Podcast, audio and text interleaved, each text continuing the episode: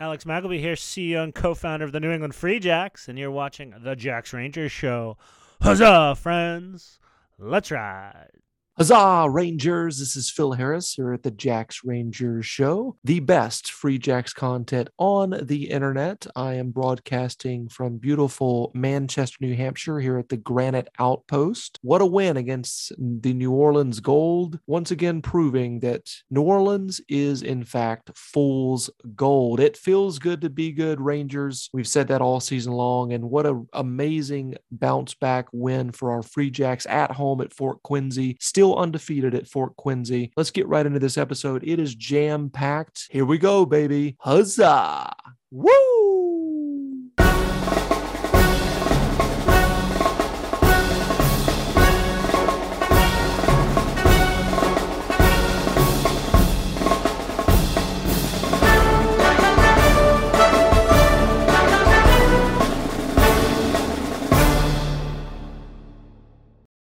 Saddle up, Rangers. It's time to ride into episode 43, presented by Stormalong American Hard Cider. We're calling this one the King. This is episode 43, so we're calling this one the King because number one, Richard Petty drove the 43 car, but also the Free Jacks are the king of Major League Rugby right now with the best record, the most points, home field advantage throughout the playoffs. It's a little awkward, I must say, with this team being so good. And we'll talk about this a little bit more in the Outriders episode, but the branding of the king doesn't sit well with the Free Jacks, with a team that is humble, hungry, and hardworking. But here we are, Rangers. We find our team in first place, looking like world beaters against the deflated New Orleans Gold, fool's gold, if you will. We've got our biggest rival coming into town here to Fort Quincy, the New Jersey Old Blacks are coming in. The Old Blacks uh, with their walker and their wheelchair coming into Fort Quincy. But I wanted to talk about Stormalong American Hard Cider just a little bit here. Stormalong Cider, real craft hard cider made in Massachusetts. All of their ciders are made with 100% high quality, fresh pressed, locally sourced apples. Taste the Stormalong difference and get your hands on some today. Use promo code TJRS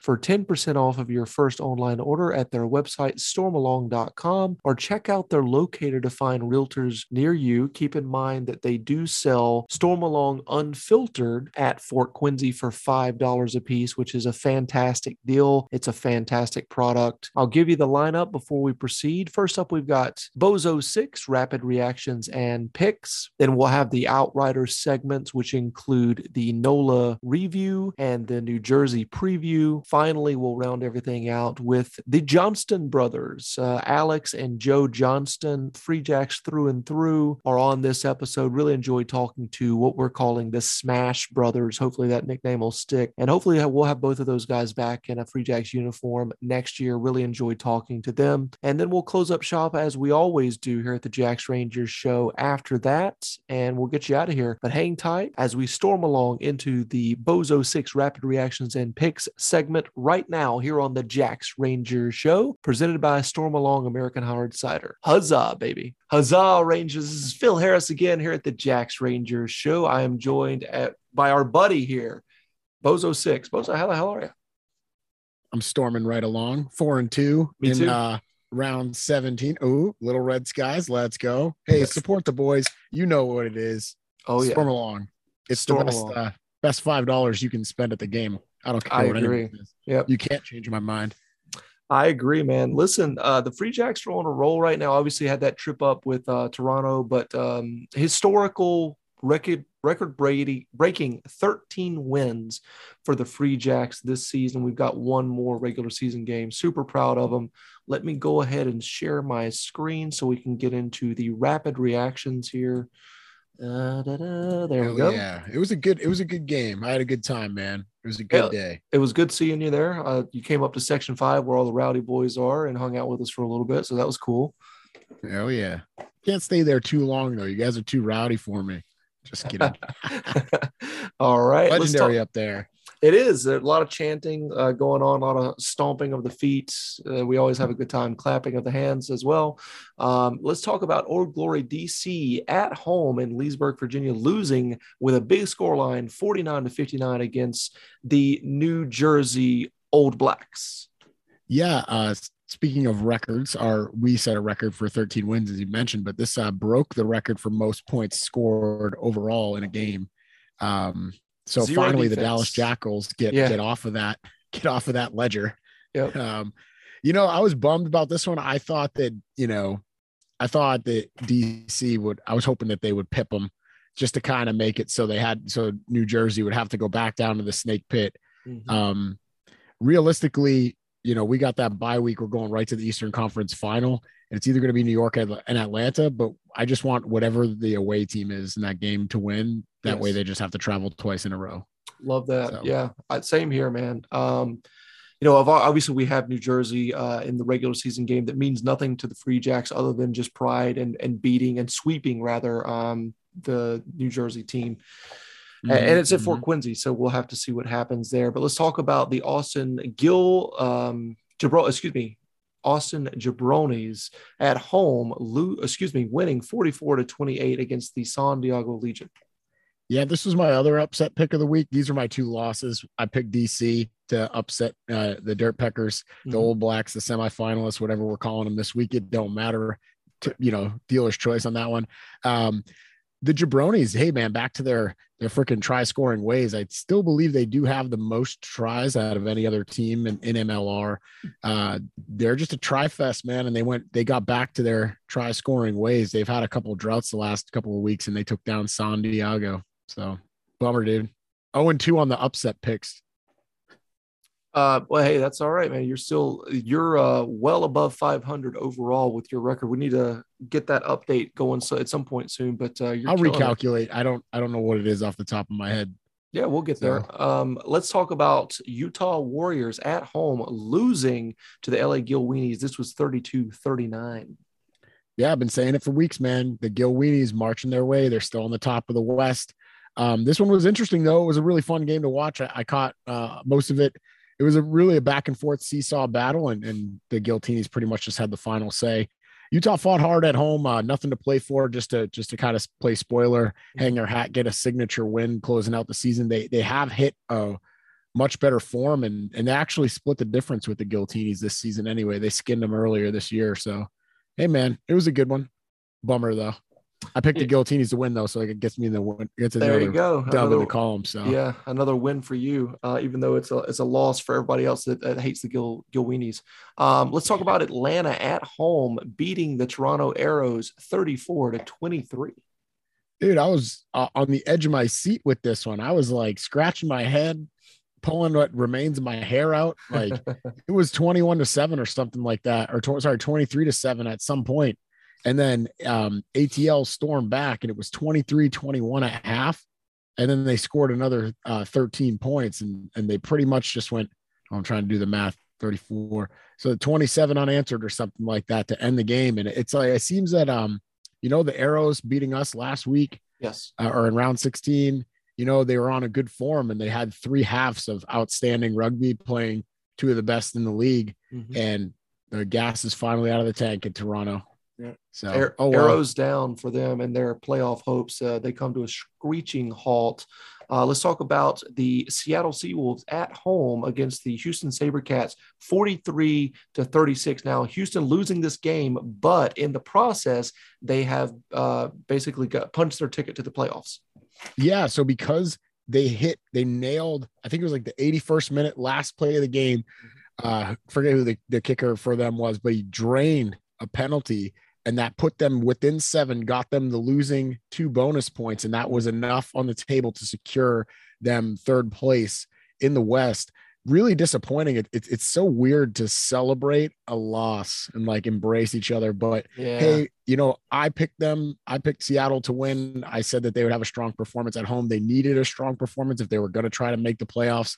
So they did everything they needed to do. They got five points. They did the best they could do. But unfortunately, that uh, that your squeaky bum time, they gave up a penalty and let the Sabercats steal that one off of them. So or at least Congratulations. steal the to- playoff spot.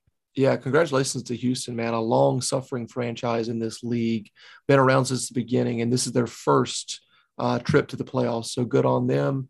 Let's Makes the West interesting, brother. It Because they- does. I think I believe they split their series with both the Jabronis and the Gilweedies. Mhm. So and anybody's Hey, game out there at West. Houston can play spoilers, man. And wouldn't it be wild if we played them in the finals? If we get there, of course, that would be an interesting matchup. No, so, something that nobody would have predicted in the preseason, except for us saying that the you know the, the Free Jacks were really good when nobody else believed us or was thinking the same thing. By the way, the only people that believe in the Free Jacks is this team and the Jacks Rangers show. I don't know why I'm going on that rant, but it deserves to be said at some point. Um, let's talk about the. I'm New all England about Free that Jacks. rant. I love that rant. the New England Free Jacks winning big at Fort Quincy against New Orleans Gold, 57 to 5. And you were there. Yeah, I was there. What an absolute trifest. Uh, Nola just wasn't clicking. I thought that they were going to put up a far stronger fight than this. Uh, really scratching our head. You've said this, I think, at least half a dozen times that they, they signed their their what is it? It's not um Kane Thompson, their, their coach, right? It, They signed him to a two year deal. I don't know why. This is the second week in a row that Nola got the break speed off him. Uh, 50 caps for MLR for Cam Dolan, though. That was pretty cool. On their final try, he tried to hit the extras to get onto the score sheet. It it went wide right. Mhm. Uh, but yeah, man, it was an overall, it was a great game. I, I loved being there. It was perfect uh, weather. A far cry, far cry from our home match, our opening home match against uh, Toronto Arrows in No March. kidding. So Yeah. It was I- unbelievable out there. It wasn't too warm, thank goodness. I mean, if, if you recall, I don't know if you were at the game at uh, Fort Union Point last year, it was like 95 degrees. The, I hope we do not see that. Obviously, we're going to make our way into the playoffs here and it's going to get warmer and warmer. I do not want to see that uh, warm of a game. That was awful. But the Hold weather on, was we got good. one more results to go over. Bishop Hendricken, 52. Ah, New yes. Hampshire Youth Rugby, 20. Yeah, I was like, what are you talking about? My But yeah, team were- got beat down pretty good, but it was a great day of rugby. Uh, great to see both clubs. Uh, New Hampshire Youth Rugby used to be Amoskeag, has been in existence since 1998. Hendricken since 2000, rebooting after the pandemic. A long storied history of playing each other. So it was a great day hosted by the Free Jacks. Thank you very much for having us. It's awesome. Yeah. Uh, the the result didn't go your way, but uh, it's so cool No. that you're uh, committed to coaching youth rugby. You know, obviously we're doing a charity here with the Jacks Ranger Show where I'm growing out my mullet for the sole purpose of giving funds to uh, the Massachusetts Youth Rugby Organization. And maybe next year we'll do something specifically with New Hampshire Youth Rugby. Yeah, sounds great, man. Can't wait. All right, let's move over to the final round in the regular season, round 18. The first one here in front of me is Atlanta at home against New Orleans. Who you got? Yeah, I'm going to pick Atlanta in this one. So, unlike us, this game does mean something for Mhm. them. I think that NOLA still has a strong team despite getting beat down. Matt Harmon was back in the lineup. Cam Dolan's always dangerous. And I think if they click, they can put a lot of points on the board. And you have to correct me if I'm wrong, but I do believe that Rugby ATL and the Dirt Peckers both sit at the table on 52 points. That's right. Um, Atlanta gets them on aggregate, but that Mhm. essentially means that if one of these teams loses, they're they're automatically the away team for the playoffs. Um, Yes. That sucks. So I'm sure that they're that will be on their mind, and also it will be how sad would it be if you're equal with your you know your future opponent for the for the playoffs, and then Mhm. you only got four points because you didn't get a bonus point, and they got the bonus point win, edging you and getting home field. So it's all to play for for ATL. So I don't think they'll be resting anybody. I think they're going to go look out and look to do much like we did to Nola and just beat the brakes off of them to get that five pointer to give themselves the best possible chance to get that home.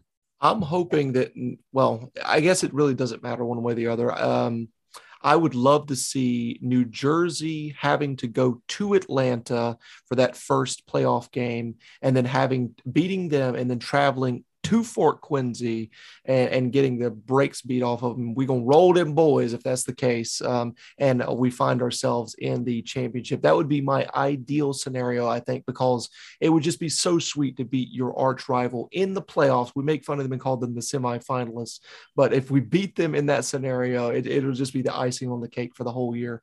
But uh, I I'm want them of to lose at Atlanta. That way we can upgrade their name to the quarterfinalists. There you go. Quarter, yeah, the the world famous New Jersey quarterfinalists. Love it, love Yes. it.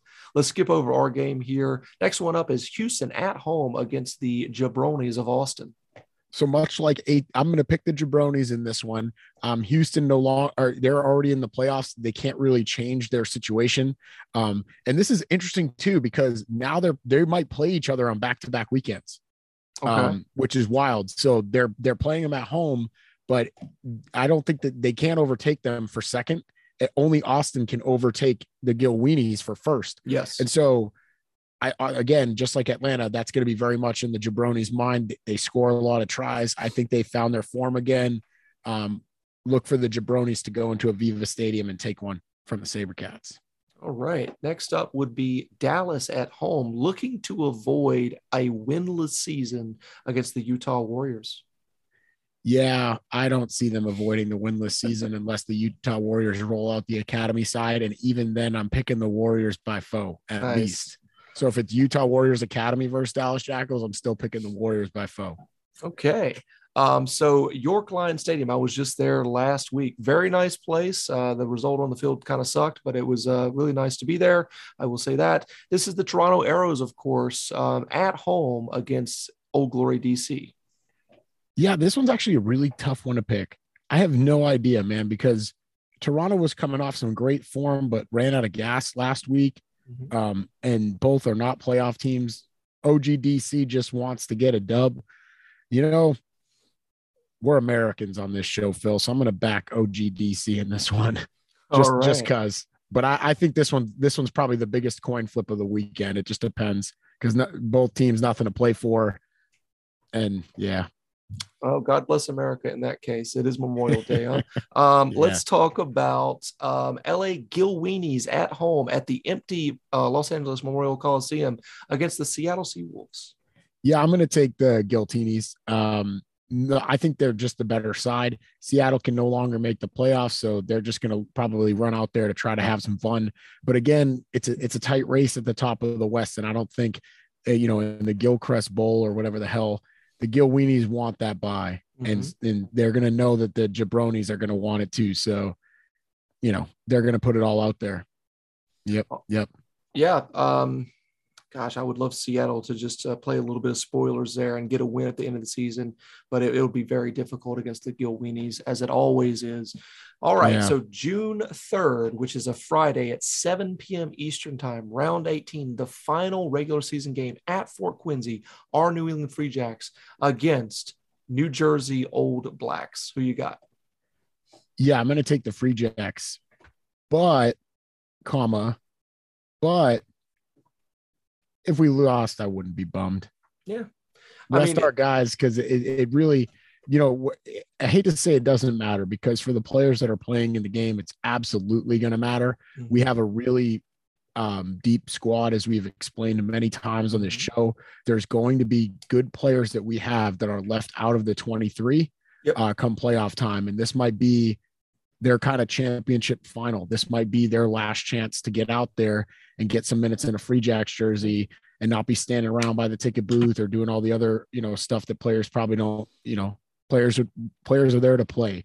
That's Um, so I think that regardless of the side that gets selected to play, our free jacks are to come out there and, and look to smash them. And just like you said, if this was like Dallas Jackals or you know some other meaningless team where there's this is the biggest rivalry for us, regardless. It doesn't matter what the record is, what time of year it is, what's on the line. It's it, it's 0 and 0. The scoreboard's blank, and we're looking to smash these dudes and just put them away. So how can you not back the free jacks on this one, man? I agree. Listen, uh, you know, you're not a you're not a true Free Jacks fan if you say that New Jersey is going to win this game, it, regardless of the lineup that we happen to play with or what experimental tactics we have in this game. It's essentially a throwaway game. It matters to the fans that we beat New Jersey at home, regardless of the situation. So, yeah, I'm I'm back in the Free Jacks 100% on this one. I would be shocked if we didn't have different starters in this game than last game. I expect Scott Mathie to do a little uh, playing around, if you will, with the the lineup. But uh, we'll just have to see. It's going to be, you know, the last regular season game. Nothing to play for for the Free Jacks. It's going to be very interesting to see the 23 that gets announced for our Free Jacks in this scenario. But hoping that they win the game. Obviously, uh, we'll be talking some mad shit on this show. Hell Um, yeah. if we sweep New Jersey, th- you- guys, uh, we're we're going to be dancing on their grave for a week at least. It'll be fantastic. Uh, and Okay, with that, Yep, Hold on. Speaking of that, speaking of that, thank you for everybody that came out on Memorial Day weekend. I hope that everybody, you know, thought long and hard about everyone that's given their life for this country. Uh, it's important stuff. And thank you to the Free Jacks for running a great Memorial Day uh, themed kind of festival at the game. I thought that that was really awesome. Thank you so much. Sorry, I I didn't mean to cut you off there. No, I just good, want to man. throw that out there. Big Yeah, guy. absolutely. yeah. We're recording this on Memorial Day, so absolutely, I, I agree Yeah. a thousand percent with what you're saying there, my friend. Um, and with that being said, we're going to go ahead and exit this segment in three, two, one. Huzzah! Huzzah! Woo! Woo!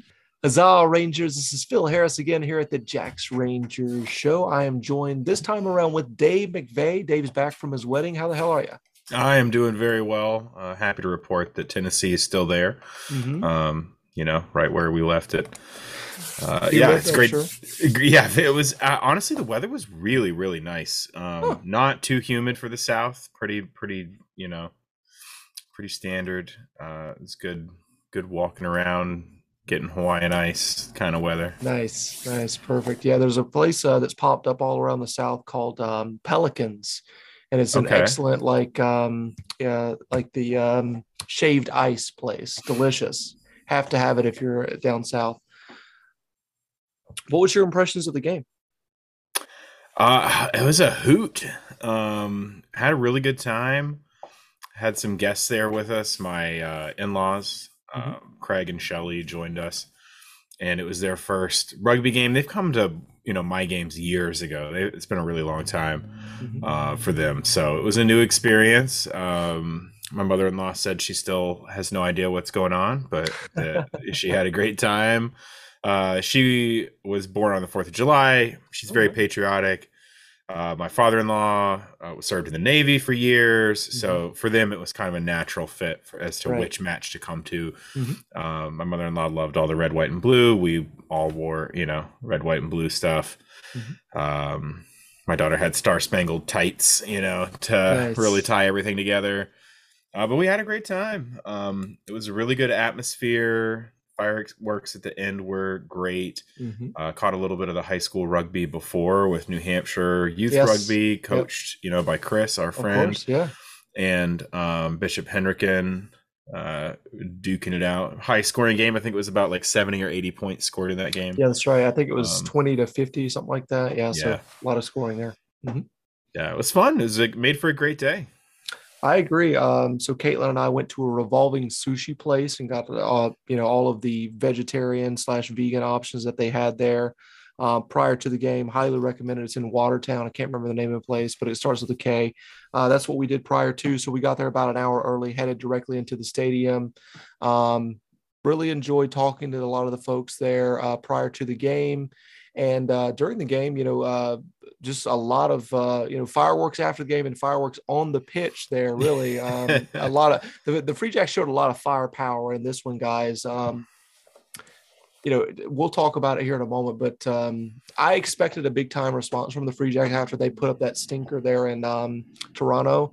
And boy, I mean, it, it exceeded my expectations of what they were capable of, and and I think how pissed off they were. I think I underestimated how upset they were with themselves with that game in Toronto, and uh, they really took it out on New Orleans. Boy, it was uh, it was fun to watch. Uh, it probably not if you're a Gold fan, but you know, again, their season has been really bad to begin with. But um, yeah, let's get right into the New Orleans review here. So it was five to 57 with New England coming out on top here. And this um, review is brought to you by our friends over there, America's Rugby News. Brian Ray doing an excellent job. And I notice in his write up, he specifically calls uh, Veterans Memorial Stadium Fort Quincy, which we really appreciate. That thing is really, it's, it's spread out everywhere now uh, with uh, us calling Fort Quincy what it is. And it just seems to be going all over the place. It's catching on like wildfire. So we really appreciate people uh, adopting that as the nickname as we have done on this show. It says the Free Jacks were unstoppable at Fort Quincy on Sunday as they rolled over the NOLA Gold by a final score of 57 to 5. In doing so, New England became the first team in Major League Rugby history to win 13 games in the regular season. They have now clinched both a spot in the Eastern Conference final and coveted home field advantage for the playoffs by finishing first overall, which is a huge accomplishment for this club. You know, last year failed to make the playoffs but we were in contention there. Um, and, and now we're over the line with uh, not only getting into the playoffs, but now being uh, able to host the Eastern Conference final and also potentially having home field advantage for the MLR championship, which is awesome, awesome. And then winning 13 games in the process. And yet it's not over yet for the regular season. We got one more to go. But uh, getting back to the article here, it's here, it says New England scrum was dominant throughout and set the performance, or excuse me, set the platform for Wian Conradie uh, break early in the first half. Wayne Vanderbank uh, took it further, and when the ball was recycled, it went right where Mitch Wilson was waiting in acres of space to score. Um, a successful line out drive from 10 meters out delivered the second try uh, by Mills, our buddy. Um, and it was Nola's defense uh, stood up to repel a couple advances and held up Vanderbank over the line. After the dropout, the Free Jacks settled for a three pointer off the boot of Beaudein Waaka. And I will say that uh, Kenny and I, uh, you know, astute rugby people, if you will, um, were saying, you know, this is a playoff type of game because you've got a lot on the line. So you might as well don't be risky and don't roll dice. Just go ahead and you know keep the keep the points you know ticking over, uh, taking as many three point opportunities as you could. Now the Jacks did it here, and we were very uh, happy about this, and we certainly applauded. And when they didn't do it, we were giving them hell, or at least not well not not specifically to the team, but just you know venting our frustrations by talking about it. Um, what was your impressions of the first, let's say, twenty minutes? Uh, I thought they came out really well. The scrum was dominant, as you noted. Mm-hmm. Um, they really set a good platform, generated penalties uh, and even turnovers um, consistently throughout the day. I was really impressed by uh, the scrummaging unit that the Free Jacks had out. Um, Conradie's run off the back to set up uh, the first try. You saw Joe come up in support. Uh, and then they just ran phases until Mitch was wide open. Um, really efficient. Like that's that's kind of how rugby is supposed to work. Like mm-hmm. you, if you explain to a team that you coach like what your game plan is, like it's pretty much what you explain. You know, we're gonna yeah. run phases. We're gonna manipulate the defense, draw them in. Once they're pulled in, we'll be able to spin it wide and you know attack the edges. And they did that really really well. So a lot of fundamental stuff working well um, which is stuff we didn't see in Toronto. So huge turnaround. Yep. Um, there is some, I see some continuity from Toronto to the beginning of the game. It was still very loose. There were phases of play with like multiple turnovers back mm-hmm. and forth in the course of, you know, 30, 60 seconds. So it did take them a little bit of time to settle. The first 20 minutes did not look as clinical as the, you know, rest of the game. Yes. But they were still scoring. I mean, they, they outmatched NOLA yeah. and um, were able to really play the game they wanted, just not with the amount of precision that I'm sure that they want to play it with. And then we saw them start to settle. And that's when things, you know, really started to get interesting. Absolutely. You know, uh, Kenny mentioned Ranger Kenny was like, this is Dave abuse with all of the tries, you having to go down and do the huzzah and then come back up and then go back down. It was uh, a lot. I thought that was hilarious. You know, it's a good it's a good problem to have, I suppose, because uh, when you're doing that, we're scoring tries, so that's that's always uh, a good thing.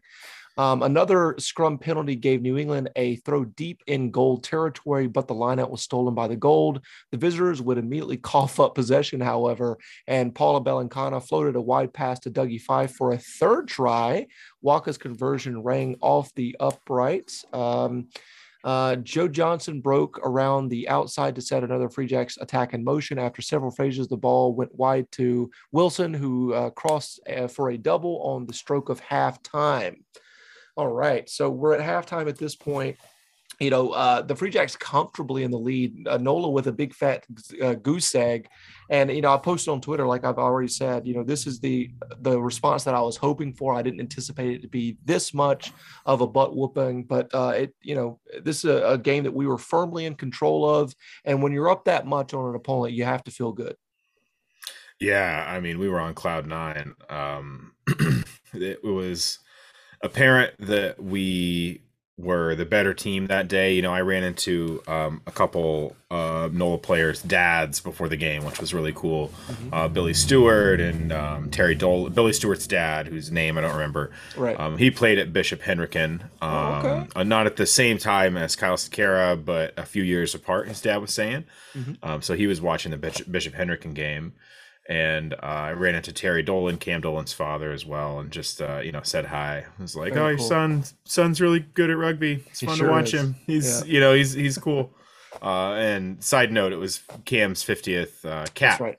uh, MLR. So at the end of the beginning and end of the match, I, actually they they said something at the beginning and then they presented the cap at the end, and he got you know fireworks. He took a conversion kick eventually, uh, though he didn't uh, didn't quite make it. um, so that was really cool to see to see you know Terry was there for that.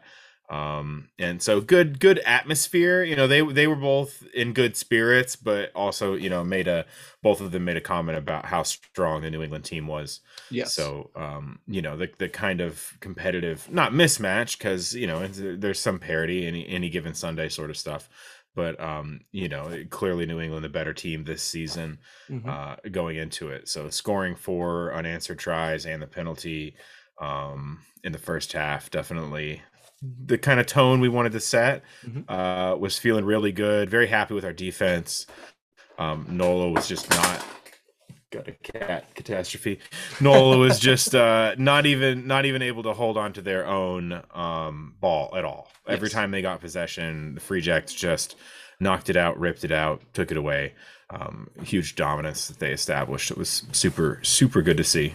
Absolutely. Not that we needed, but we had a bonus point of, you know, victory, if you will, by the time halftime rolled around. So uh, I always feel good about that. Um, I'll pick up here. The Gold came out with uh, greater conviction in the second half. They pressed into New England's territory, but Malcolm May was held up and their frustration continued. I think that's a great way to describe um, New Orleans' uh, trip up here to New England is, is extremely frustrating. Uh, Nola began to throw caution to the wind uh, and it cost them 14 uh, points in the span of two minutes, which was fantastic to see. A loose pass from uh, Nick Flakes uh, ended up in Le Roux Malan's hands, and the center raced free to score, un, um, you know, unopposed essentially to the post. 60 seconds later, he was in again after uh, JP Duplessis pass was picked off by Wilson.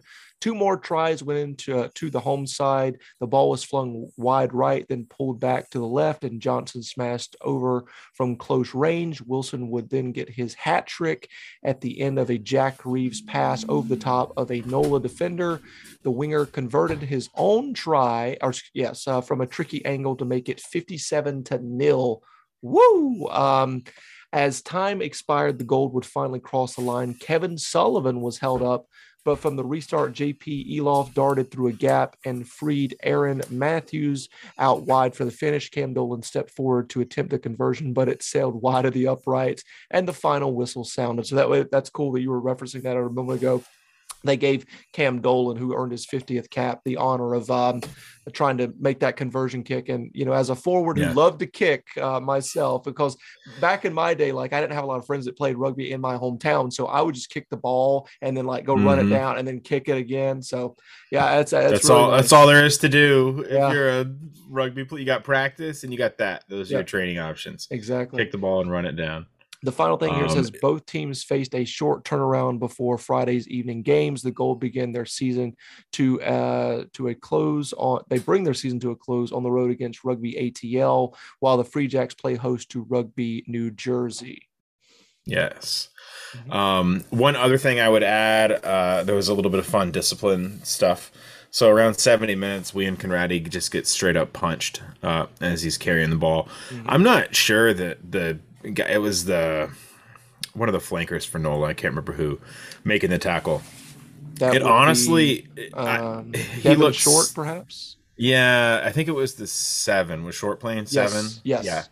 Yeah. Um, it was so out of control that I actually kind of doubt that it was intentional. His arm was moving so fast. It was he was trying to adjust, and um, it, wasn't like a curved arm, you know, extension. It was like a full arm flail, so like a swinging arm, sort of Yes. you could call it.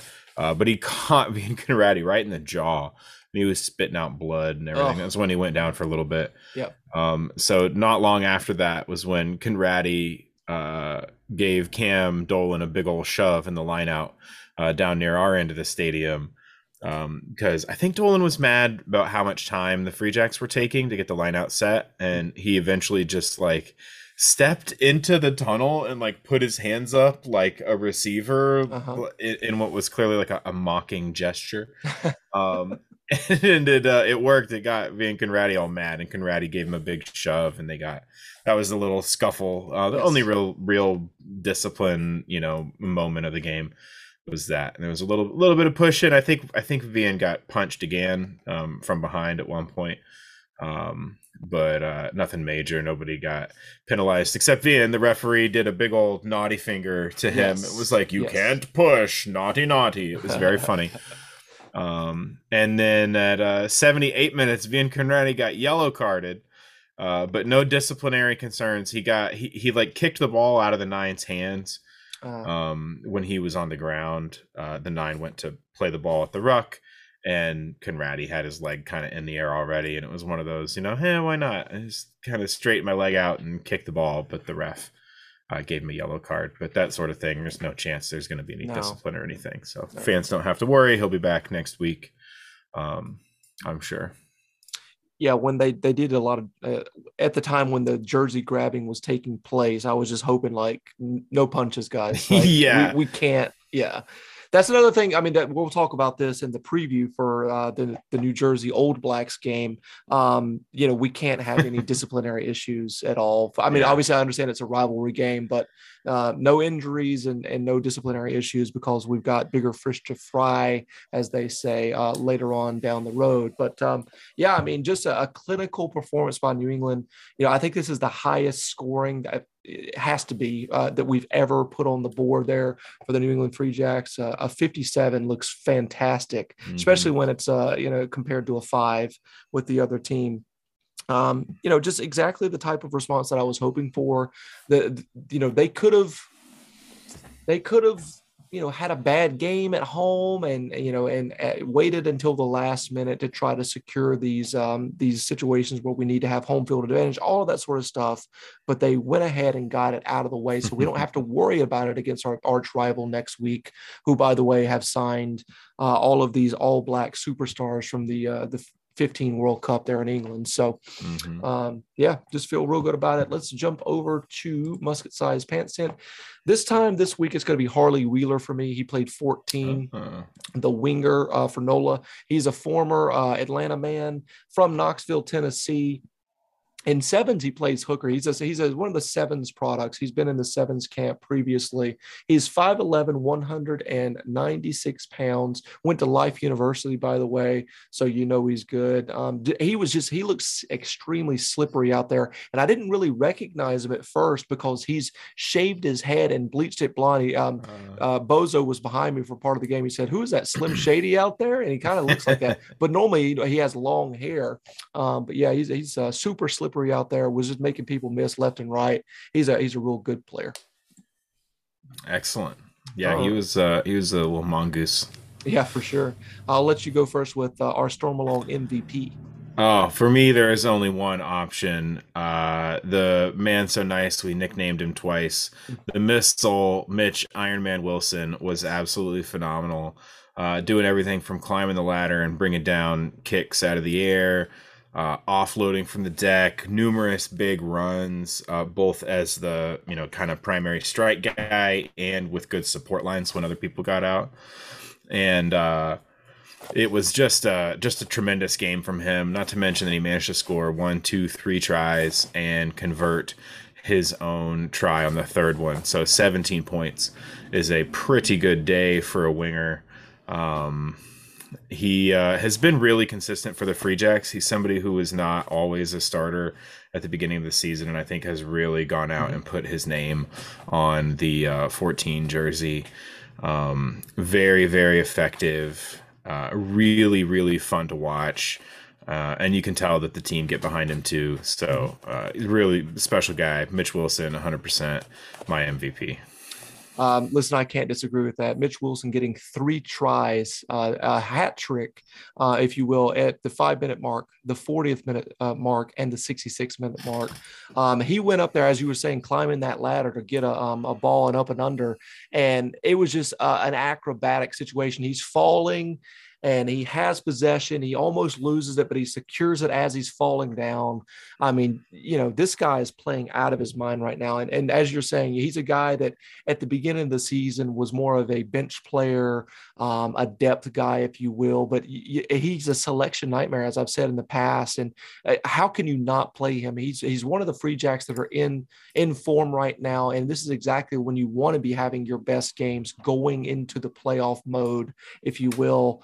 Um, by the way, also just a, an amazing guy you know, has always talked to us. One of the guys that came up and, and, and shook Caitlin and I's hand after that debacle in Toronto.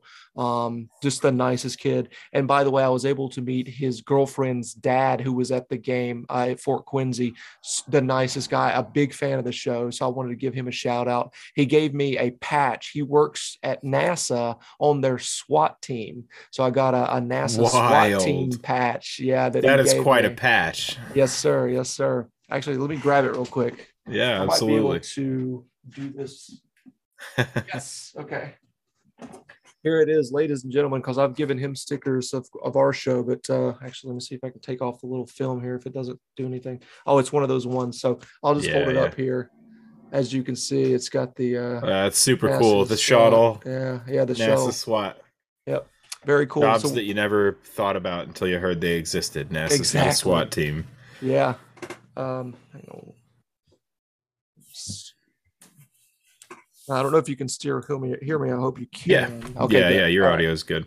All right. Yes. Um, so yeah, yeah, that's cool to hear that uh, he came over and uh, said hi. Was he sitting with you guys? Did you find him? Or no, no, no. You? Um, so we had prearranged uh, oh, okay. a, a, sticker exchange um, before the game.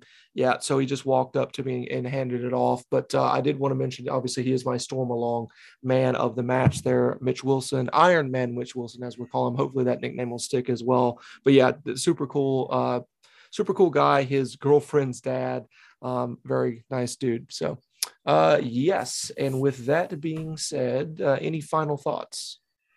Um, no, it's just a great, great time. So nice to be able to say that over and over about these games at uh, Veterans Memorial Stadium. But I had a really good time and was happy to have guests there again. Um, they really put on a phenomenal show there. Jordan and everybody else should yes. be proud of the work that they do because, uh, you know, I think they're, I think they're nailing it, and I really think that they're. Um, a model for MLR both on and around the field in terms of the product, like the quality of play that the Free Jacks are putting out. Yes. You know, to put a result like this up, fifty-seven to five, and um, you know, also just the game day experience, the fireworks, the fun, the atmosphere. Everybody's so positive um, and you know great great food great beverages and a great time. Great music. I mean live music again they were killing it. It was like 80s night 90s night you know a lot of there was there was one band that seemed like mostly country covers and then the earlier band was like 80s and 90s music. They were she was ripping it. It was good yeah, man. Uh, the game day experience has just improved tremendously at Fort Quincy. Um, all the folks involved in that deserve a raise if the budget allows for, of course. um, but you know, uh, there was uh, somewhat something's floating around the internet right now of somebody that reviewed this past match, and I don't think they were a rugby person at all, but it's kind of gone viral amongst uh, rugby people, especially MLR, about how well the Free Jacks are doing with getting these people involved that aren't necessarily rugby people that are enjoying the game day experience experience and what's happening on the pitch. That's how this stuff is is going to work. It can't just be you know guys like us that played rugby or that saw it on TV per se. It has to be you know randos coming in and friends of friends. All of that is necessary. We all have to get in the big tent, right? Yeah. Um, for this thing to be successful. Um, and the Free Jacks are doing probably the best at that in the league. Um, we don't pay too much attention to other teams, but it feels like everything within the organization is an A plus, including the game day experience. So I'm super proud to be a Free Jacks fan. I mean, look at what's 13 wins now, right? Uh, the one for the history books and the organization are just fantastic people. So with that being said, all I have is one word for everybody. Make sure you're saying it at home in three, two, one. Huzzah! Huzzah! Woo! Huzzah, Rangers. This is Phil Harris again here at the Jacks Rangers show. I am joined with my buddy here. We must shop at the same place with these hats here, Dave. Dave McVeigh is with me. How are you? I'm doing well. Uh, excellent sense of style, Phil. oh yeah, always, always. Um, let's talk about our uh, little brothers down there in New Jersey. We've got the preview here for the game against New Jersey at Fort Quincy, the last regular season game in the entire season. It's crazy how fast it's gone by, but we're at the end of the regular season. Both of these teams have qualified for the postseason, which is an interesting thing to note. I'll get right into my little preview thoughts here. New Jersey finds themselves in third spot in the Eastern Conference standings with 52 points. The Old Blacks are tied on points with Atlanta heading into the last game of the regular season. They have earned a playoff spot in the postseason. I expected this team to be towards the top of the table in the post in the preseason. That is, uh, 10 wins and four losses with 412 12 points for, and the points against 394, which is a point differential of plus 52, which is actually seems kind of low um, when you think about it. This is a team that's qualified for the playoffs. I'd expect that to be higher. This is a team that has been dominated by their rivals, which is our Free Jacks, um, since the beginning. I think uh, New Jersey has won one game of this rival, and we've won four at this point. I believe that is. Um, they have made a splash, uh, and they kind of had to um, because they were they saw a, a, dip in form you know towards the end of the season so they had to you know make some hey it's new york hey we got to have some big money and you know big name signings here it's a big market or whatever they would say um, so they brought in some and, and some people think this is you know kind of um, bending the rules a little bit for MLR. So I'm going to say it's a controversial signings of New Zealand All Blacks that are World Cup winners from the uh, 2015 World Cup there in England. Dave, what do you make of this uh, New Jersey squad? Uh, you know, they're very good. They have a really high uh, skill level when you just look at their ability to do things like offload in the forwards, um, just crisp passing for their back line. Um, they probably they have probably the fastest hand speed in the league in terms of how fast they can get a ball from, you know, say a center field ruck from the nine to the 10, hands out to, you know, a wing on the outside. That's why their wings are so effective and why, um, you know, Naholo and, and, um, uh, Fido and Scudder, and you know, I mean, they got an embarrassing number of uh, world class wings. Mm-hmm. Um, and what that's all about is they can get the ball to them so fast. They've always got space to work with. Um, it makes them a really lethal attacking team. Um, the the signing controversy stuff, you know, my this is not my area of uh, interest really. I mean, I'm very curious about it. I always like to to know more details, but it's hard to get good information right now right. Um, about the, all this stuff. Um, it's not like the NFL where everybody knows, you know, exactly how many dollars the, are on every contract and all mm-hmm. that. Um, so my understanding is you know there's a salary cap but there's also other roles that you can pay mm-hmm. and uh, someone to come and do. So you can have someone who is a player and draws x amount of salary as a player. Um, obviously accommodations every team you know the free jacks have been really good at getting players by uh, uh, providing good accommodations. They figured out that's something that's you know an effective tool for them to house guys together and make sure they're in a good area that they're going to have fun and enjoy living in all that sort of stuff. Yes. Um, so accommodations obviously they're helping put people up in new york city.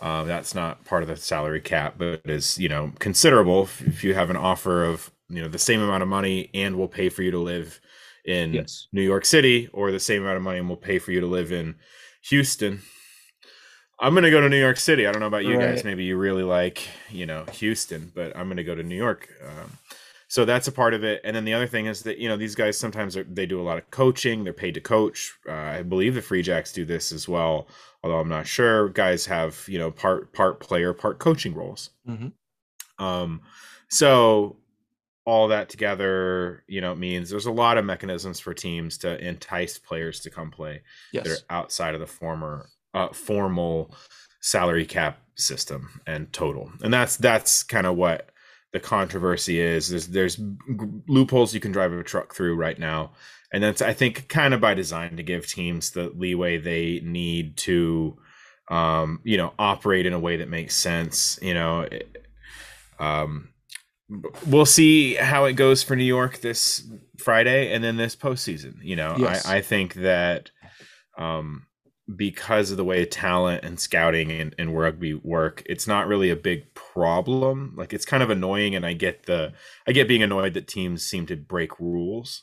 Mhm. Um, you know, uh, whether they do or not, you know, the the just the appearance of flaunting the salary cap. Obviously, LA has been accused of the same thing. Mhm. Uh, I I understand not liking it. Um, I think that it, you know, it did help LA last year. Um, this year, some of those old guys are hurt. How much has Matt Giteau played? You know, Yep. um, it's not really the best idea. So I just mean like kind of on a strategic level, it doesn't actually concern me that much. Not not not the fairness aspect, but like in terms of are these guys going to be able to buy championships every year? Like, no, I don't think so. I don't think that the best path to the you know MLR Shield is through 35 year old All Blacks. I you know, I just agree. I just don't think that that's the most effective thing. I think it's cool that they're here playing. Yes. I don't mean to insult or talk down to those guys or about those guys at all. I I love that I'm going to get to watch that team play at Veterans Memorial Stadium and see these guys really rip it up. But I think competitively, um, you know, I'd I'd I'll take our team over them in a heartbeat. Same. You know, it, it's cool that they're in the league. I guess. Um, it. I if the Free Jacks did this, I would kind of be like, yeah, of course, I would um, uh, talk about it and stuff like that. We would discuss it. But it, it really, it first and foremost, it's off brand for the Free Jacks to do something like this.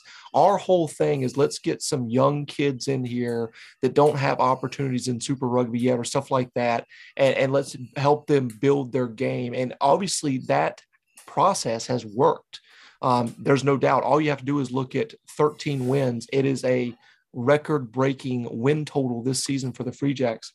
With doing this, our biggest signing signing is Dougie Fife. Mhm. Like, and, and by the way, Dougie's a fantastic player, world famous uh, rugby wise, but he, you know he's not, you know, Chris Robshaw or you know who- whoever you want to you know name. And also, by the way, he's he's younger than those guys as well. So um, the Free Jacks are kind of mirror opposites to the teams that go about this type of let's sign you know all stars from ten years ago or whatever Yeah. and and it, it's great that we our team you know has that type of example that can show the rest of the league. You don't have to bring in these guys that are com- going to command big money.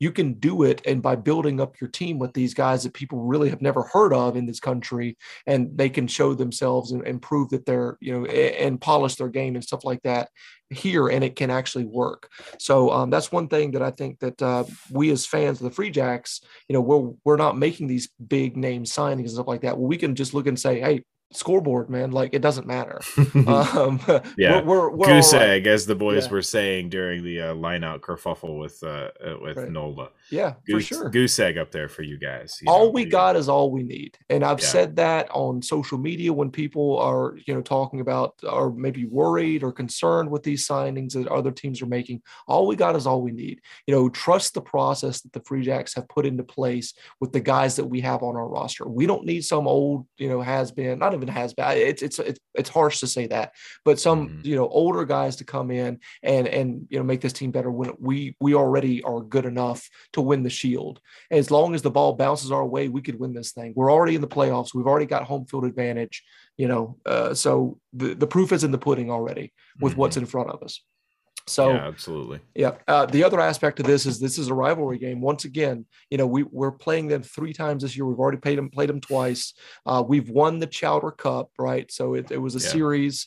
So that that cup is staying in New England. Um, hopefully, it'll, I, I imagine that's going to be unveiled. I, I assume that that will be the case at this game for the Free Jacks to hoist up at the end of the game, it, regardless of the scoreline. If, if New Jersey gets one on one over on us, we still have the overall series lead. You know, from the beginning of this thing, and we've won it this year as well.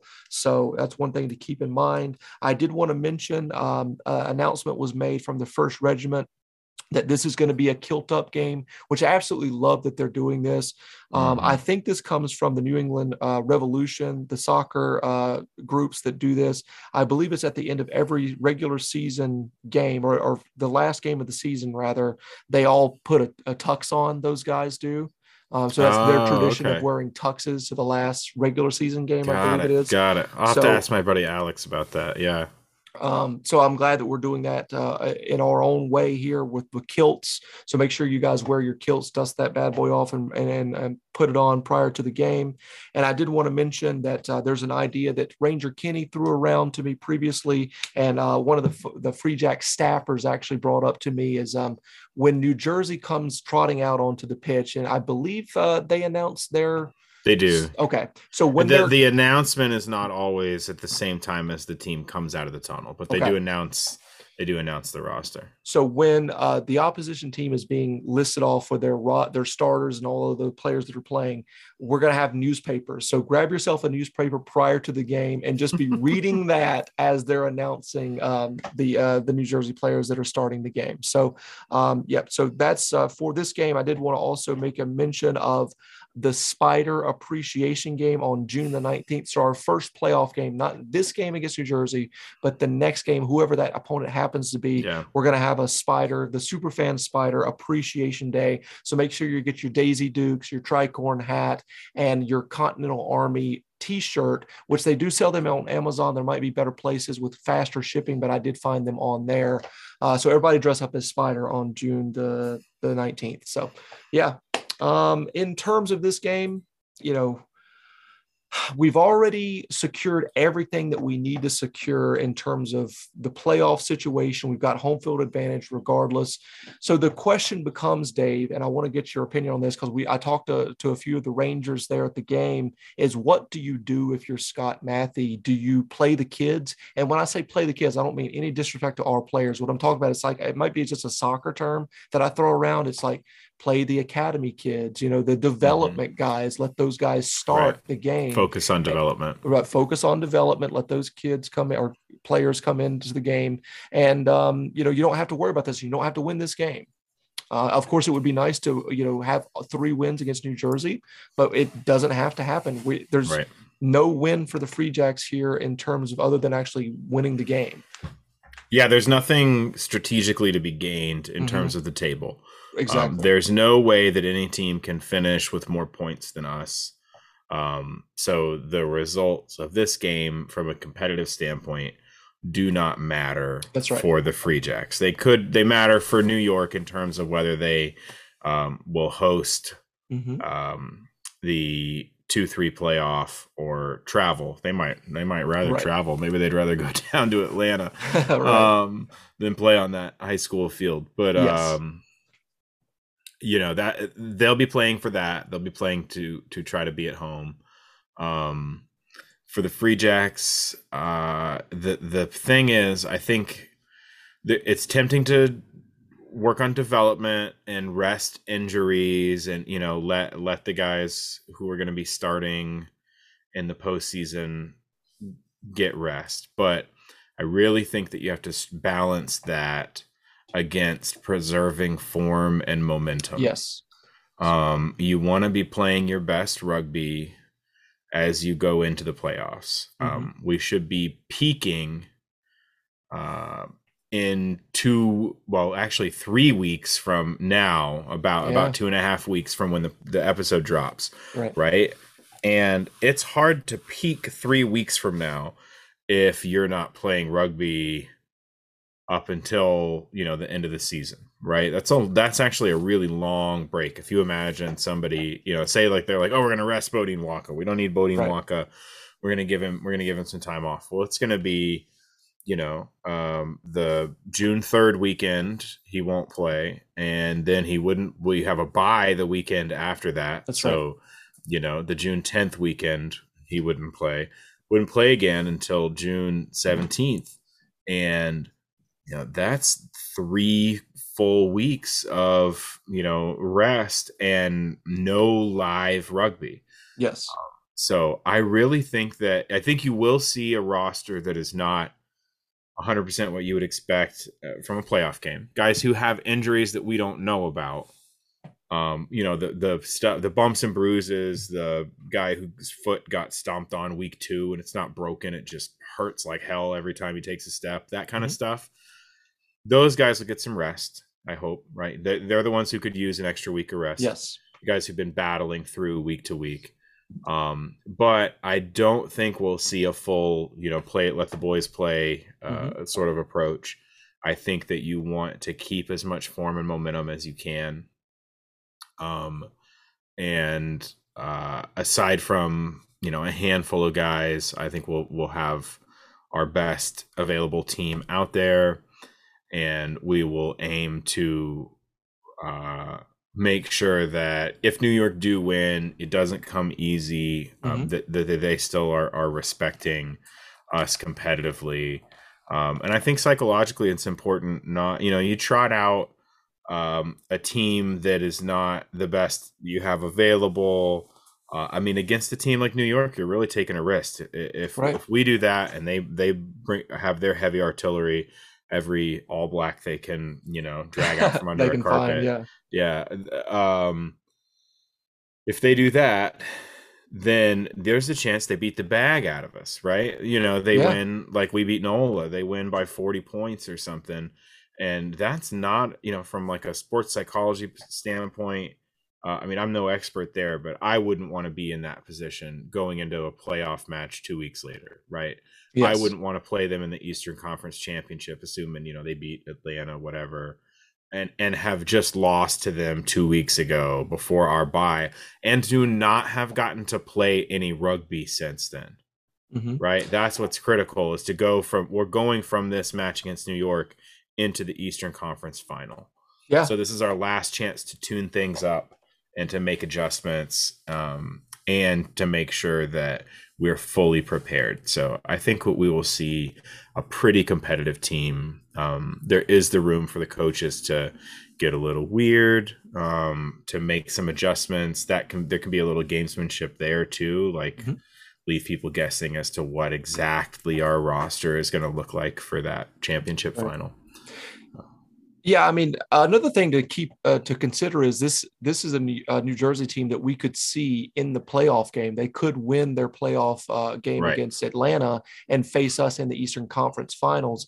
So, it, do you think it might merit doing some wacky stuff as you're talking about that would not be seen in the playoff game? Just do like throw some weird stuff, like you're t- you- like the line out stuff. Just do some weird, wacky stuff that I know that you love to to, to Yeah. would, would love to do. I mean, I, I would personally, yeah, I, I would feel the competitive side, but I would give them um, a lot of freedom Mhm. to make the tactical calls that they want to make. Um, let's see some of those ten man lineouts, you know, that they Yeah. were doing. They had you know, they had one against Nola. We didn't really talk about it in our review, but there was one where they had both centers and a wing in that line out, and they had a ten man line out. Um, you know, I I would I would encourage that. I think anything that uh, keeps your opponent guessing is good. Uh, obviously, you want to keep some weird stuff in reserve. You don't want to show your whole hand. That's right. Um, but uh, I can't imagine there's a shortage of, um, you know, options and and Mhm. peels and strike plays and, and funny little things that they could throw out. Um, I don't think they would be out of ammunition. I mean, that's something we talked about with Ryan Martin. One of the things last year was the Mhm. coach that was so noticeable about him was that the team came out and did something different every week. That's right. Um, and the Free Jacks this season do as well. I think Scott Mathie um, has them changing it up week to week too. So this is just a part of what they do. Um, but for but for Marto, that was something that players talked about being a challenge, just the quantity of learning and you know reinventing things week to week. Um, the expectation that was put on them to be able to shift and, and change things up. So um, that's that is all to say that there's no shortage of different weird things they could do, right? Yes. Yep. Um, so I, I would hope that they get out with a very competitive team. Um, that they maybe play with the game plan a little bit. Um, game plan is a thing you can adjust on the fly. You know, if they they get a little funky, we're playing more than three phases. We're doing a lot of ball and hand rugby. You know, we're not maybe we don't see the kick and chase that we saw so much super effective against Nola. Yes. Uh, maybe we don't see a lot of that because they're going to hold that back a little bit and then Mhm. bust back into that game plan for the the game that counts. You know, um, a lot of what ifs, many things to watch. So I would just encourage fans to, you know, pay attention and and as you're watching the game, be thinking to yourself, is this what we were doing last week? Are we playing the same way that we were playing? Are we doing things differently? Are we seeing more, fewer phases, you know, at a time when we have the ball? Are we kicking in the same way? Are we contesting every kick like we were? Or are we kicking deep for, um, you know, field position more? Stuff like that. I'm that. Those are the things I'm curious to see, um, because uh, you know that's what all the coaches will be watching in terms of preparation for the week after. So I'm curious, you know, myself how all that stuff will be approached um, by the Mathie Rogers coaching team and what they're going to put out there in terms of game plan and look and whether it's going to be the same, you know, don't mess with what works and we'll beat them that way on Friday and then we'll beat them again in two weeks if we have to, or if we see a little bit more gamesmanship. Um, I honestly don't know. I don't know what to expect. So Yeah, it's it's going to be interesting because we don't know uh, what roster will be fielded and stuff like that. What strategy was going to be uh, implemented. But I did want to mention I, I had um, uh, asked uh, a poll question to all over social media from the Jacks Rangers show account here. So the question was: With a spot in the playoffs secured, are your expectations for the season met? We've talked about this in previous episodes. Um, for the Twitter, we've got uh, 18 votes in total. Uh, 44% said hell yes, and 56% said hell no. That's just one that I had off the, you know, right in front of me there. So it kind of goes into what we're talking about here is, um, you know, the the whole thing is, you know, we, we've gotten to the playoffs, um, so we can kind of play around with this game a little bit if we if we need to. Um, don't want injuries and don't want any cards in this game, especially Mhm. like red cards and stuff like that, because that jeopardizes the the future of the player, the player playing in the playoff game. So with that being said, let's move over to key to the game. For me, I'll go first here. It all comes down. I was going to put play the kids in here, but um, I'm going to actually use that with what in my explanation. I'm just going to say roll the dice. Um, So basically, you know, play the kids if you need to. Mix up the the lineup. Maybe have the the uh, the normal starters uh, as finishers, like we did in the uh, U- uh, the uh, excuse me the Austin game, and uh, you know take chances that we normally wouldn't. Uh, change the strategy up a little bit because this is essentially a throwaway game to a certain extent. The problem with you know resting and not having our starters in the lineup whatsoever is what you were talking about earlier is rust. You don't want to have rusty players going into a playoff game. So you know have our normal starters on the bench, but let uh, the younger development guys get a crack at this thing and see how it works out. I'll let you go next. Yeah, mine is just uh, leave our mark. Um, Mm, okay. We we want to we the outcome of the game doesn't matter in terms of the standings, right? Right. Um, so to me, what's most important is that if we you know win or lose, we give um, we play a good game. Um, we look good and, and and clean. None of the you know desperate or just mistake ridden kind of stuff we saw in Toronto, right? So Yes. um, and none, you can't leave your mark if you can't hold on to the ball. Uh, so you know, uh, but what I mean by leave our mark is just um, give them something to remember us by, even if they squeak out a win. Make them dread coming back to Quincy Mhm. two weeks later to come and, and play us. You know, um, it was uh, was it 2003 that Pedro Martinez said the favorite, uh, the Yes. famous. You know, sometimes Yes. you have to just tip your hat and call him your daddy. You know, we want to we want them to be ready. We've we've beaten them twice this season already. We're gonna play them once, maybe twice more, um, and we want to leave them leave that mark so that they're ready to tip their hat and just call us their daddy. Absolutely. Yeah. Love it. Um, I'll let you go first with predictions. Um, I do think it's going to be close. I think I think both both teams will score a fair amount. Um, I think they're a team that we ha- have to beat by scoring a lot. Some teams we can beat by stopping them from scoring, and other teams we got to beat by scoring a lot because they're just going to score. Um, I think that's one of them. So 32 to 27 is my prediction. I think we can come out on top, um, but I think there'll be a, a little bit of a try fest. All right. For me, I've got New Jersey 28, New England 31. So I'm going for Very a higher scoring uh, affair as well.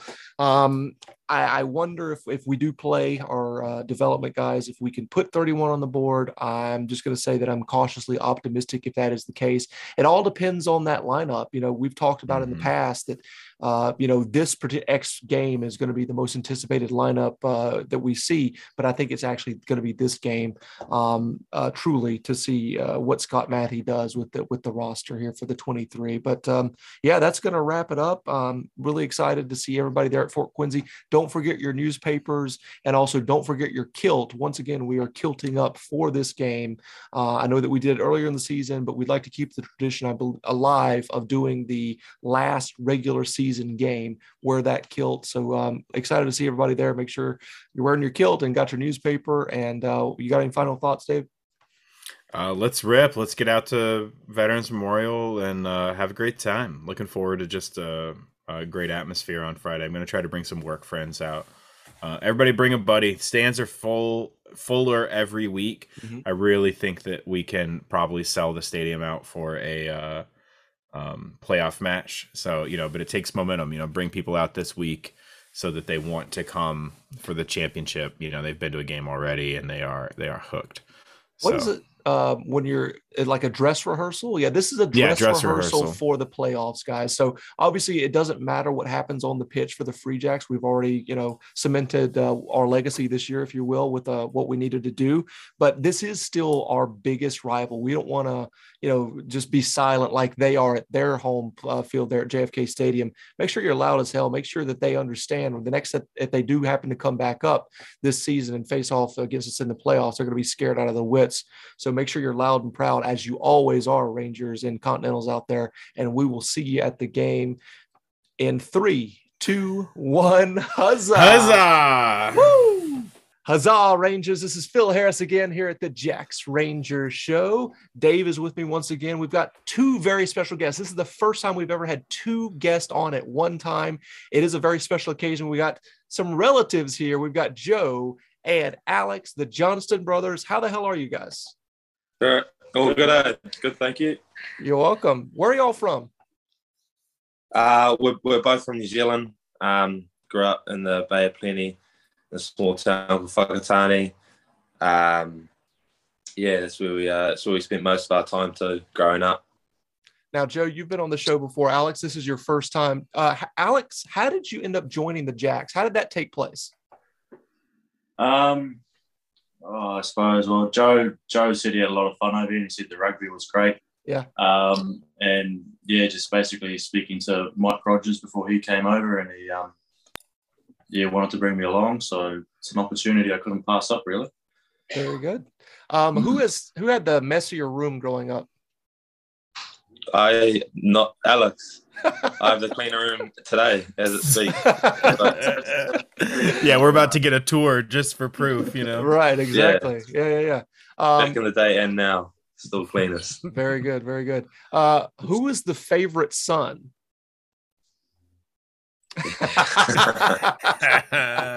Alex Love it. pointing at Joe. Uh, Yeah, yeah, exactly. maybe. No argument there. Probably a few uh, test roll test test runs with Alex, and uh, they knew what to do with me. So right, right, right. um, did y'all play with each other or against each other at any point growing up?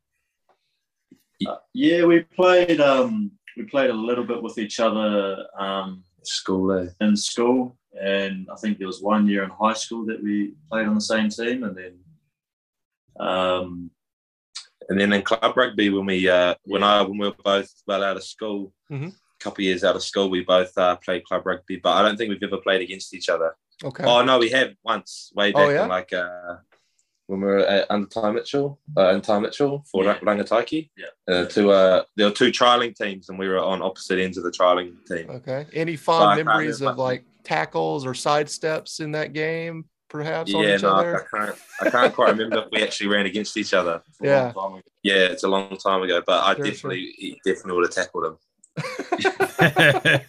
Very good. Uh, for Alex, this is your first year with the Jacks. What's your impression of Boston and also Major League Rugby? Um, I love it, eh? Boston, this is coming from a coming from a small town in Whakatane, coming to a place like this is um it's pretty unreal. Yep. Everything's different. Um, it was a little bit of a shock with the, the snow when I first arrived. Right, right. Um, seeing so much of that, but yeah, no, it's, it's awesome to be here. And the rugby, the league, um, the MLR is just it's pretty cool to be in with so many, you know, got different players from different nationalities and everything like that. So yeah, I love it. It's awesome. Uh, this is for both of you. You know, we've heard comparisons from certain folks saying it's like it's like uh, NPC, but like a lower like NPC team, and some people have said it's like mid tier NPC. Like overall, what would you say the competition is like? Is it comparable to NPC in that way? Um, yeah, like it is. Uh, I remember the to me, I think personally, the league's uh, grown a lot just in one year. The games for me, again personally, have been a lot tougher this year. Um, like physically, Yeah, uh, is probably the main one. Um, you know, everyone's kind of growing in that area of the game. So I think physically, like, you know, it could be, you, you can definitely compare a lot of attributes. So a lot of, um, a lot of how the MLR's played to NPC teams, yeah, Mhm. could definitely compare a lot of things. very good. Uh, Joe, we saw you exit a game a while back, a little banged up, and since you've been coming off the bench more often than not, how are you feeling physically as we head towards the playoffs?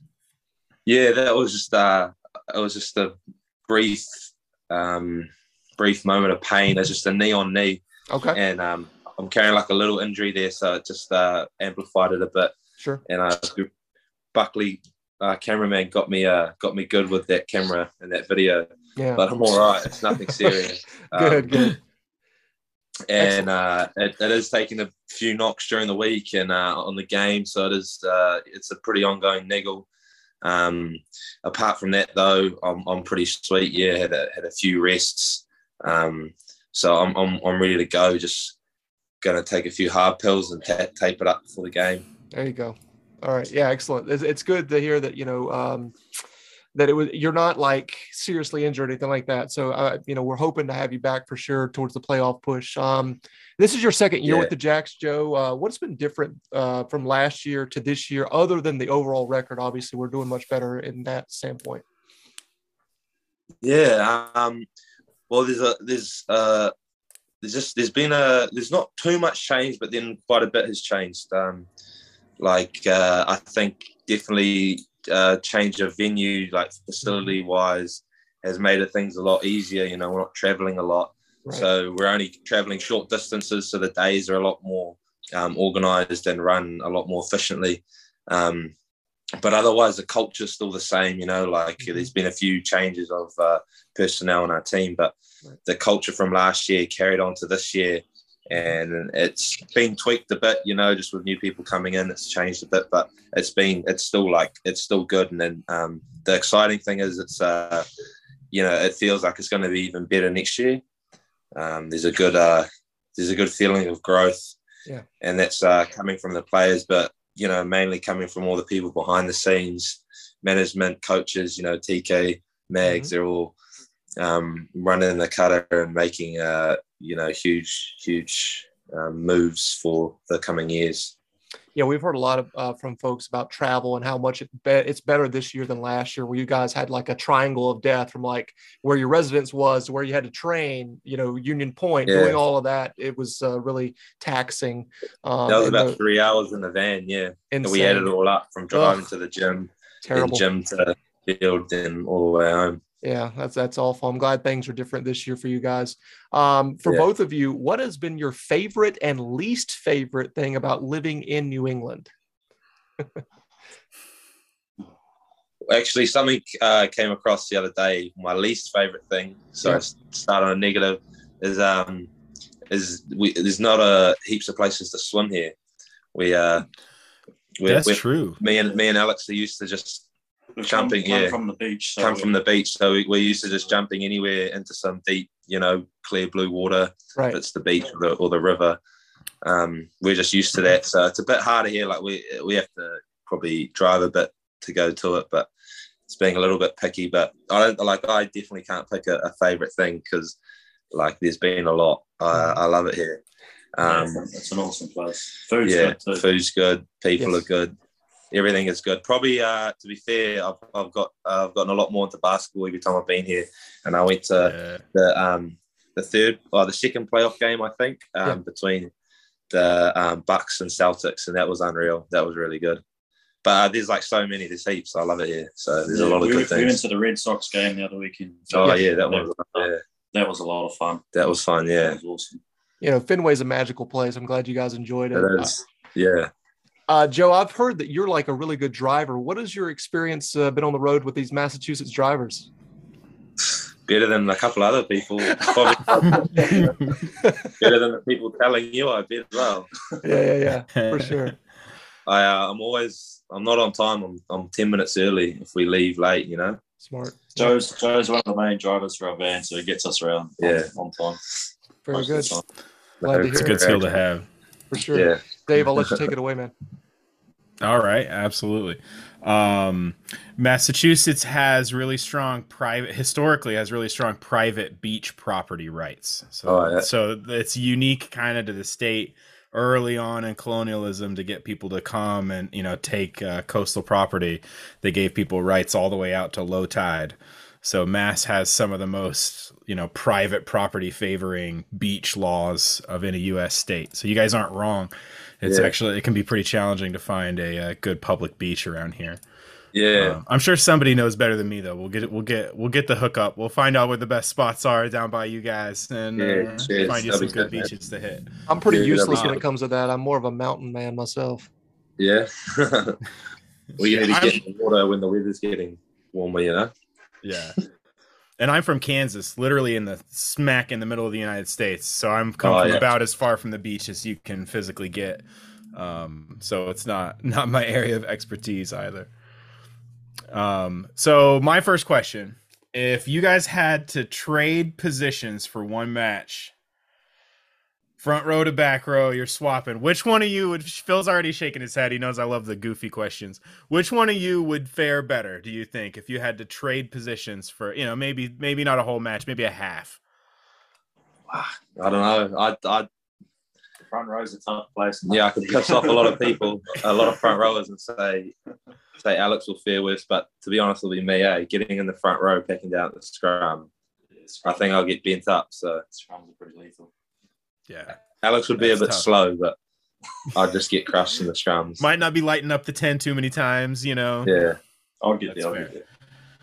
I like it. I like it. Uh, all right. Second question. You talked about travel being better already, but in general, with the facilities and things as well, how happy are you to be in Veterans Memorial Stadium this year? And Alex, how many horror stories did you hear about the changing rooms that were actually a tent on top of some rocks over at Union Point when we were, uh, the boys were kind of roughing it for a while there?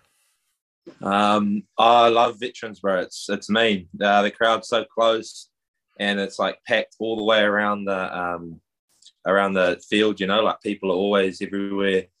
Um, it's real good. There's a couple good uh, spots on the field where like you can just get, you know, engulfed with the with the crowd chat, especially like uh, you know where you guys walk around to the to the stands. That when that area is packed full of people, and uh, we're right down on that line. That's that's mean to be there.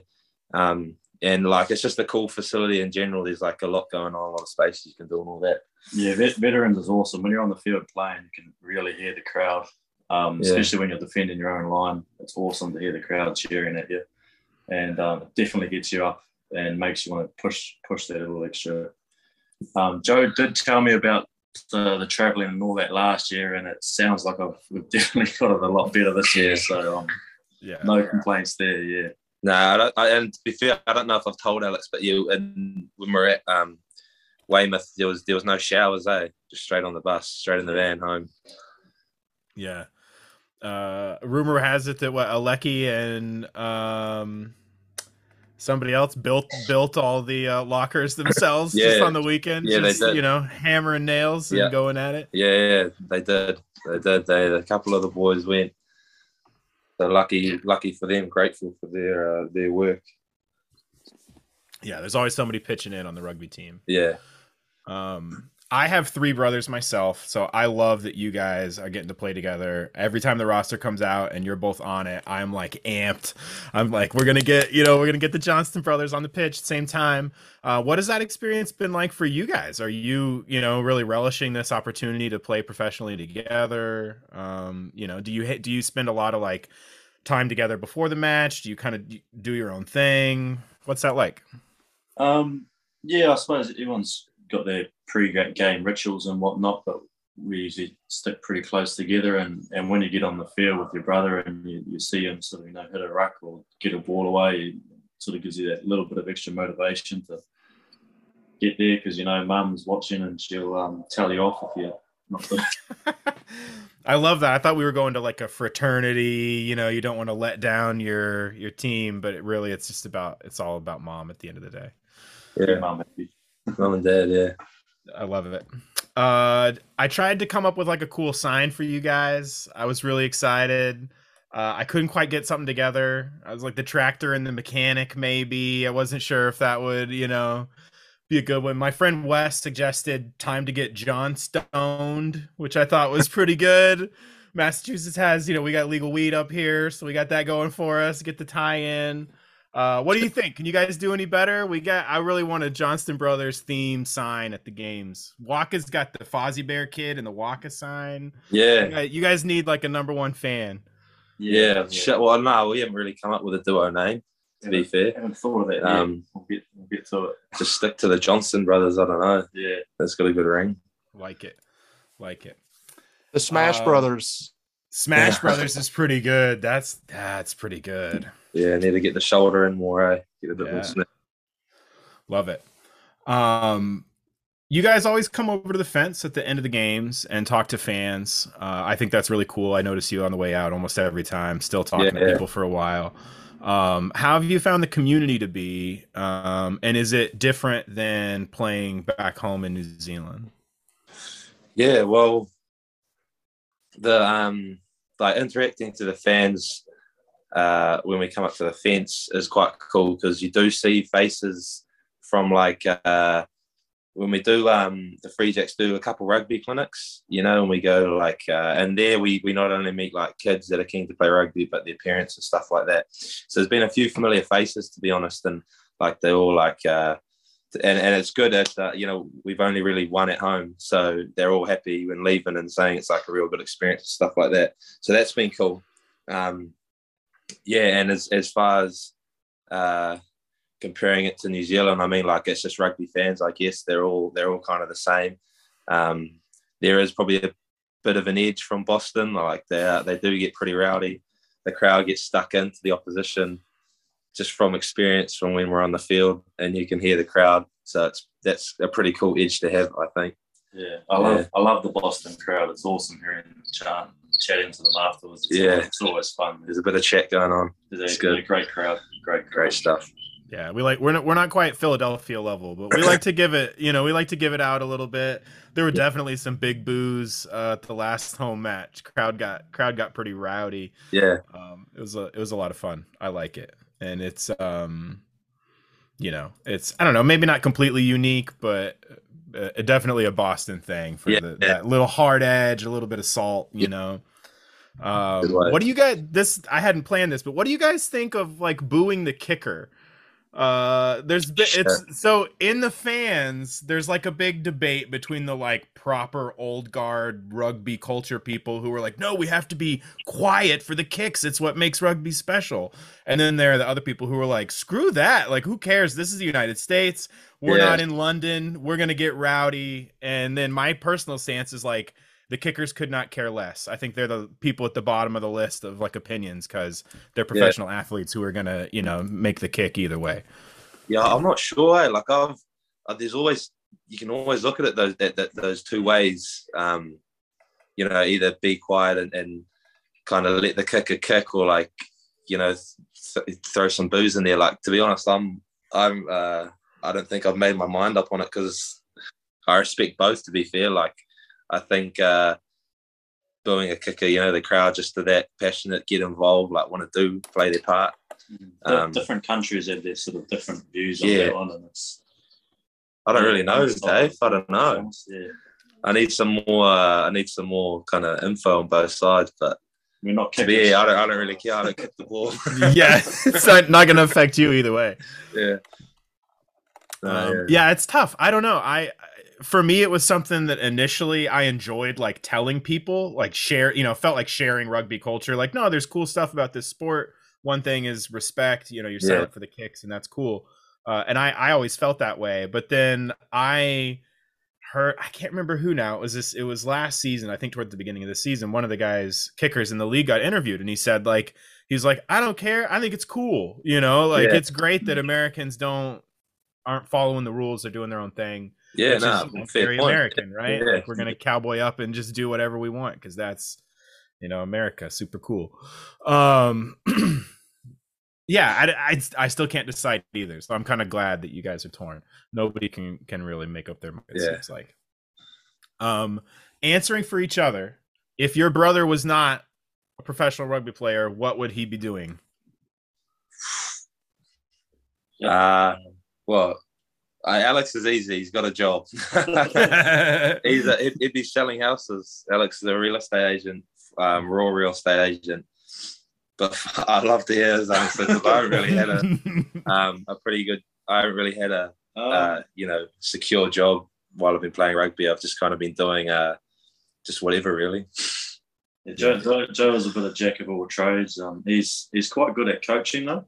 Um, I've even been there when he's he's been coaching, and I, I think he's I think he's got a bit of a knack for it. So um, Young kids, young kids, not uh, Oh, I like it. Maybe a career as a teacher for you, Joe. yeah, could be maybe, could be. We'll see. It's a I still got to rewarding. make. I still got to decide really. Yeah, it's a rewarding and infuriating career. I highly recommend it. um, favorite road game, city trip. We know that like travel across the U.S. is one of the cool things about MLR for a lot of the players. Um, favorite, if and if, or maybe somewhere you haven't been yet that you you know you're looking forward to, but you haven't been in the U.S. What's like a travel destination? um, I'm I'm real keen on uh, checking out Cape Cod when we get a chance.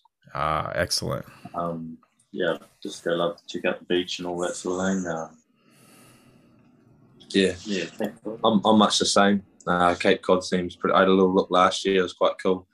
Um, to be honest, I, I think uh, when, when I went down to Austin, or we went down to Austin, that was a pretty cool trip. That was fun. Um, just because like it, it was cool, uh, you know, bringing down a few few new players, um, especially in the starting fifteen. But then also like just the uh, facility we were in, like it was nice to play on a grass pitch. Um, but then also the Austin City was quite cool. Uh, I had a little look around uh, the night after. That was also pretty cool. So probably up there for one of the best trips. Nice. I haven't been to Austin myself, but I've only ever heard, you know, excellent, excellent reviews. Yeah. So- and I know they like to keep it weird down there, and that's my thing. Yeah. So I'm, I'm cool with Austin. Yeah.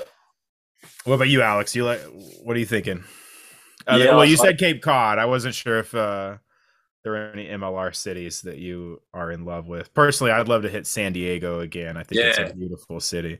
hundred percent. Actually, that's that's um, I'm just disappointed with uh, again not going down there to play. I- I've heard good things about San Diego, to be Yeah. fair, and I, I would love to get down and check that out. To be honest, Yeah. And a- Austin, Austin was pretty was pretty cool. I think it'd be pretty hot this time of year, but um, when we were there, it was awesome. Yeah, it gets spicy down there. Um, all right, last little game from me. Uh, it's going to be a which one of you is game. So the first one was better driver, but we already had that answered. We know it's Joe. Joe's the Joe's the wheel man. So which one of you is more responsible? You? Oh. Ooh, Nah, Alex. Yeah. Yeah, Alex. Alex. All right, all right. Well, he's more Who- cautious. Yeah. Who Probably thinks that is way. more cautious? I like that. That's what you want in a real estate agent. You know, you need that somebody who actually is not not gonna let you rush in a little too quick.